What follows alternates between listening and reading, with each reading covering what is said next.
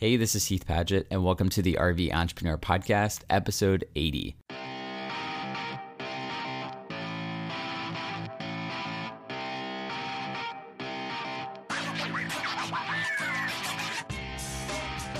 The RV Entrepreneur Podcast is a weekly show for nomadic entrepreneurs. Today on the podcast, I have Alyssa for a mini episode because you were really popular when you did your full episode, and pretty much everyone commented on the show notes page and said, "Screw Heath, uh, we just want to have Alyssa on the show." It's exactly what I expected. so we asked people in our Facebook group to ask questions for things that we haven't covered on the podcast, and Dean Rhodes asked. He said, I would love to hear more about Hourly America and how you got sponsored and how did the deal come to be. I know it's been on the podcast before, but I don't think I've ever heard it in detail. Love the documentary. Thanks, Dean. So, do you want to kind of give a little bit of an overview on Hourly America and how that came to be? Like how I came up with the idea first? Yeah. Well, despite what a lot of people think, going to all 50 states was my idea. Right? Yeah. Everyone always assumes it was Heath's because Heath's kind of super adventurous. Well, if you zoom back to the original idea, the original inception What's of the actually original going idea? out and traveling, I. I randomly messaged Alyssa one day while I was at work, standing at my little stand up very desk. It goes up and down. I don't know why I need that detail, but I it's remember very that. important to the story so they can picture you. And I was listening to, of course, the most cliche book that people think about when like going out and making freedom and, you know, Ooh, ooh, the four guess. hour work week. oh, I was going to say Into the Wild. Oh, no, I don't want to die. Well, like you don't know he dies until you get to the end. Anyway, so I was listening to that and I texted Alyssa and I said, Hey, there's five places that we've talked about wanting to go visit and potentially live. We should just go rent an Airbnb or something during our honeymoon and go stay in these places and check them out. And that was the very first initial push to go travel. And then you countered with, well, look at this crazy route that we're going to have to go do to travel across the country. Let's just go to all 50 states. Oregon to North Carolina, like why would you drive across Iowa unless you're going to knock off all 50? Yes, it was originally your idea to go to all 50 states. So after we came up with that idea, we wanted to have some type of bigger mm-hmm. purpose, some type of mission. And I think our first idea was just to volunteer in all 50 states. Yeah, we didn't know what we were going to do, but we wanted there to be some type of project, some type of bigger mission. Well, and I feel like that's like a thing. Maybe it's like just a thing like in America in general. Like if you're going to go to all 50 states, like you have to do something in each Something themed. 50 state. Like if you put it in in Pinterest, like the most po- common thing is like best ice cream in all 50 states. And like you got to go to all 50. in hindsight, I don't know why working was the first thing that came into Uh, yeah. our minds. Ice cream sounds like a way better thing to go do in all 50 states. yeah, working probably sounds like one of the more boring things to do in all 50 states. Yeah. So we wanted to have some type of project, some type of bigger mission to go travel across the country. And I sat down for lunch one day with a mentor named Jia Jiang, who had done a project called 100 Days of Rejection, which is now a TED Talk, and a book called Rejection Proof. And It's done a lot of cool things. yeah, and he had done a project where he came out of the end of it. He would basically go out and intentionally get rejected to overcome that fear of being rejected. And I love that idea of there being some type of project that you could go through, and at the end And of it, like see the progress. yeah, see the progress and you come out of it a better person. And so I sat down with him and said, Hey, look, man, I'm 23. I'm still trying to figure out this whole work thing. And my wife and I are going on this 50 state road trip. And help me come up with ideas for what I can do during this trip to, you know, have some type of similar journey where I come out of it at the end changed and better. And the first idea that he threw out, he threw out there as an example. He said, You should work a job in all 50 states. And I said, That sounds awesome. I think I'm gonna do that. And I was so pumped about it. He was like, you can, you know, catch lobster in Maine and, you know, work on a cowboy or dude ranch in Colorado. I don't know. He threw out all these random examples. And I called Alyssa after having coffee with him at Barnes and Noble in Austin. And I was so excited. And I called you and said, Hey babe, I got the best idea for what we can do on our honeymoon. It's great. And you promptly said, That is so stupid.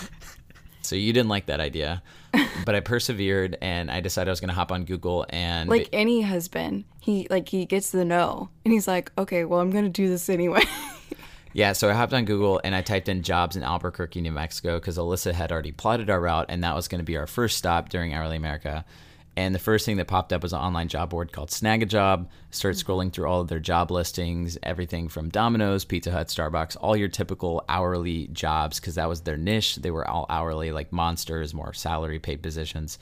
And I had mm-hmm. an idea, and I was like, okay, I started to realize how many jobs I was going to have to reach out to and how many, you know, how hard this was actually going to be. Yeah, because it took you like four months after college to get a job. And it's like you remembered how hard it was to convince someone, hey, Yeah. let me work for you a day, especially when it's one day Right. for an hourly job. And so I found their head of marketing on LinkedIn. I shot him a message. I said, Hey, man, I basically spilled my heart out to this guy. I was like, I'm 23, still trying to figure out this whole work thing. I got this idea. I'm going to travel around the country with my wife and I'm going to work a different job in every state.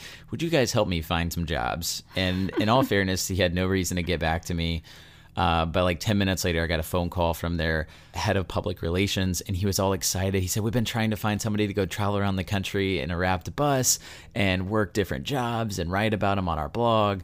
And I couldn't believe it. And I was still at my job, and he wanted to know all the details, and we had none of this planned because Alyssa thought it was a bad idea in the first place. Oh, it's all my fault now.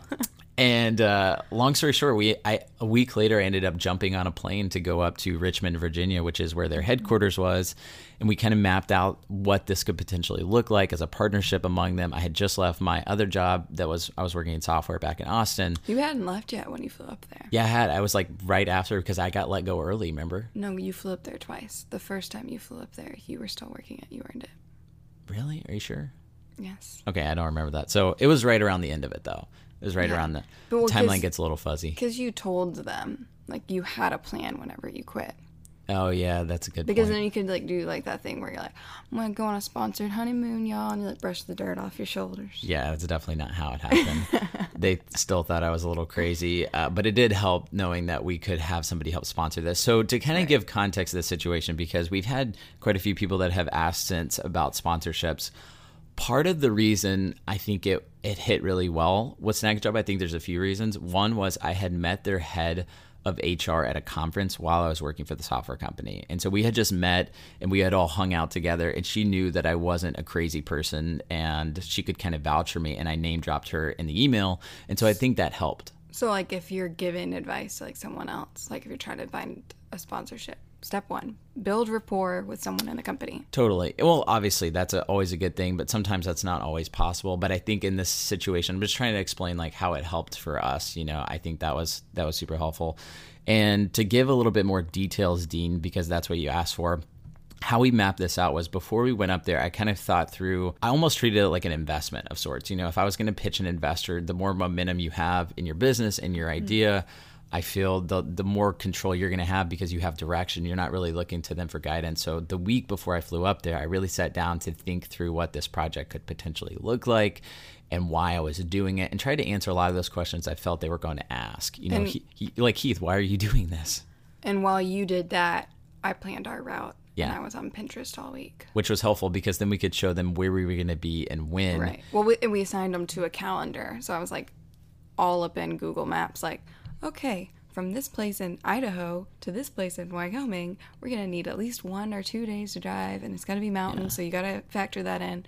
So I think that took me like a full week to plan our whole calendar and our whole 50 state road trip, which we held to pretty closely, actually. Right. And I think that that was helpful. The reason why that was helpful for them was because they agreed to help line up 30% of my jobs during Hourly America. Mm-hmm. And that way, some of their, because they have relationships with all, you know, like McDonald's and all these different random hourly job companies across the country. So they could know when we were going to be different places and reach out to their contacts.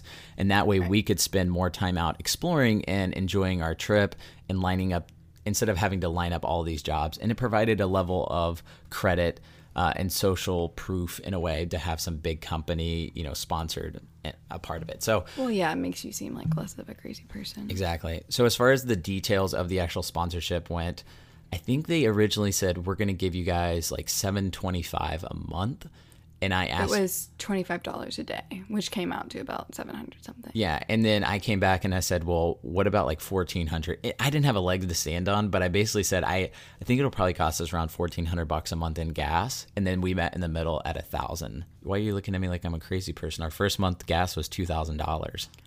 Well, yes. That's because California is terrible. It was four dollars a gallon in California that, was- summer. of course, we bought an RV height of the oil crisis, so gas was so expensive. Yeah. But I, I'm pretty sure you said he said twenty five dollars a day, which was like seven fifty, and you upped it to just a thousand. I don't think you went no, I than did. that. I did. I was in the car with him when I asked. Okay. So anyway, uh, so that's what we ended up doing. we had about a thousand bucks a month coming in during Hourly America from Snag a Job. They gave us five grand to go to Hawaii and Alaska to finish our trip, and our deliverables for them was write a blog post from every job. And so that was 50 blogs for them. Uh, we had a dedicated site at hourlyamerica.com uh, that is still up and live. Which never got Which never really got updated that much. But anyway, so that, that was kind of a site that was co branded. It was really, they created it. It was more for them than it was for us. And then when we did media, we made sure to give mentions to Snag a Job, which we were totally fine with because they helped give this project wheels. And they, mm-hmm. I think what was one of the most helpful things was we literally had a contractual agreement with Snag a Job that we were going to finish, like that we were going to go out for a year and travel around the country and do all these different jobs. And they were there to support us, even if we needed them. You know what I mean? Mm-hmm. And so that was our. Was there anything other than those stipulations that we had with Snag a Job, or is that it? Yeah, filming the documentary. Yeah, that was another big thing, I guess. Yeah, kind of a big thing. yeah, and uh, it's weird because I call it a project sometimes because it was a project before it was a documentary. We didn't have the plan of going out to turn it into a documentary. When we first pitched it, Snag Job basically said like, "We have some extra film equipment lying around. You guys need to document this trip. Would you be interested in turning it into a documentary?" This was after they agreed to help come on board and help sponsor it. And so they sent us a Panasonic camcorder and a GoPro and a little bit of extra equipment like a tripod and things like that, Right. and a mini boom mic. And Alyssa, you basically learned like on the fly. On the fly, on the YouTube and the Google. Yeah. And uh, and we were thinking like, we're, are we going to do mini webisodes? At, at the time, vlogging wasn't really super popular. wasn't really a huge thing Yeah, like three or four years ago. And so I called them webisodes. That's how you know, Webisodes. Yeah. Yeah. we were gonna do webisodes. which is so funny. Sounds like we're- Dating ourselves in the internet world Yeah, right it now. sounds like we're really out of touch. Yeah. So all in all, I mean, having Snag a Job as a sponsor, I mean, I've gotten different feedback from people about what makes good sponsorships. Mm-hmm. And some people are like, "Oh, you're going to have to do things that are inauthentic to you." And we never had to do that really with Snag a Job. We we got on national media a few times cuz CNN found us on Twitter and so when we were in New York, they had a story go out about us and we did a few other places. And I remember I forgot to mention Snag a Job once on like Fox and Friends morning show. I mentioned it on Fox. You did, yeah. You came in the clutch, but John was a little upset at me for not mentioning. he got over it quick, but but that was like the extent of like doing things that feel inauthentic to you, and it was just kind of a weird situation. I was already nervous to be on like national TV, so. Yeah. But all in all, it was really really helpful to have a sponsor during that first year on the road. It gave us a little bit of that financial runway to get out and start traveling and have a little backbone of support as we built up some of these other income streams. And so The most important thing to us whenever we were quitting our jobs was that we both knew that we wanted to work for ourselves. Like you have always been like, I'm gonna be an entrepreneur. I'm not gonna work for anyone else. This was gonna be like our segue to say, all right, we're gonna start our own business because it gives you a little bit of clout to say like, well, we set out on this really audacious adventure to go to all 50 states and film it and blog it and do all this stuff. So if we actually finished, it was to be, you know, this is amazing. We actually did it. Now we feel like we can do anything and start our own company. And that's really how it worked out for us, right? Yeah, and I would say that if you're interested in doing any kind of sponsorship and you don't have, because when you think of sponsorship, you typically think of having a big online following on different a social media platform or I your think of blog. like a Gatorade ad. oh, that's like you're that's like the Gatorade. yeah. But I mean, there's this new micro influencer thing on different types of platforms. So I'd say Mm-hmm. that we didn't have that. So if you're somebody Mm-hmm. who's trying to go out and get a sponsorship of any sorts for a project and you don't have a following and you don't have a very specific mission that ties into the company that you're reaching out to, Mm-hmm. then I, I think the only way to go about that is to have some type of clear way that you can provide value for them from like a skills perspective. So like you can take really good video or really good photos or really good copywriting. Um, for instance, you know, we did photos, videos, and copywriting for Snag a Job. So we had deliverables that they could use to boost their brand and they had a story that they could attach to for the PR element. So it really hit on all these different things. And so it was okay that we didn't have a huge following at the time because they didn't care. And we had all these other things that we could provide them as like brand assets if you will. All right we're at 15 minutes so that's all for today's mini episode. Thank you guys for tuning in and we'll see you next time on the rv entrepreneur podcast